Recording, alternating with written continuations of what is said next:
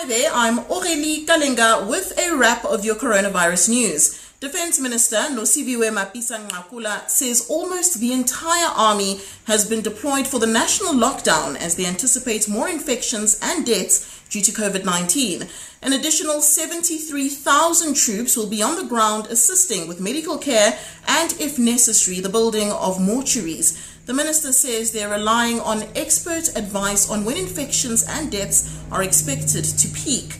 South Africans also received an update on the crime stats today. Police Minister Bheki Cele says the implementation of the national lockdown has led to a dramatic decline in the crime rate. Incidents such as rape, assault, hijacking, and murder have all declined by over 70%.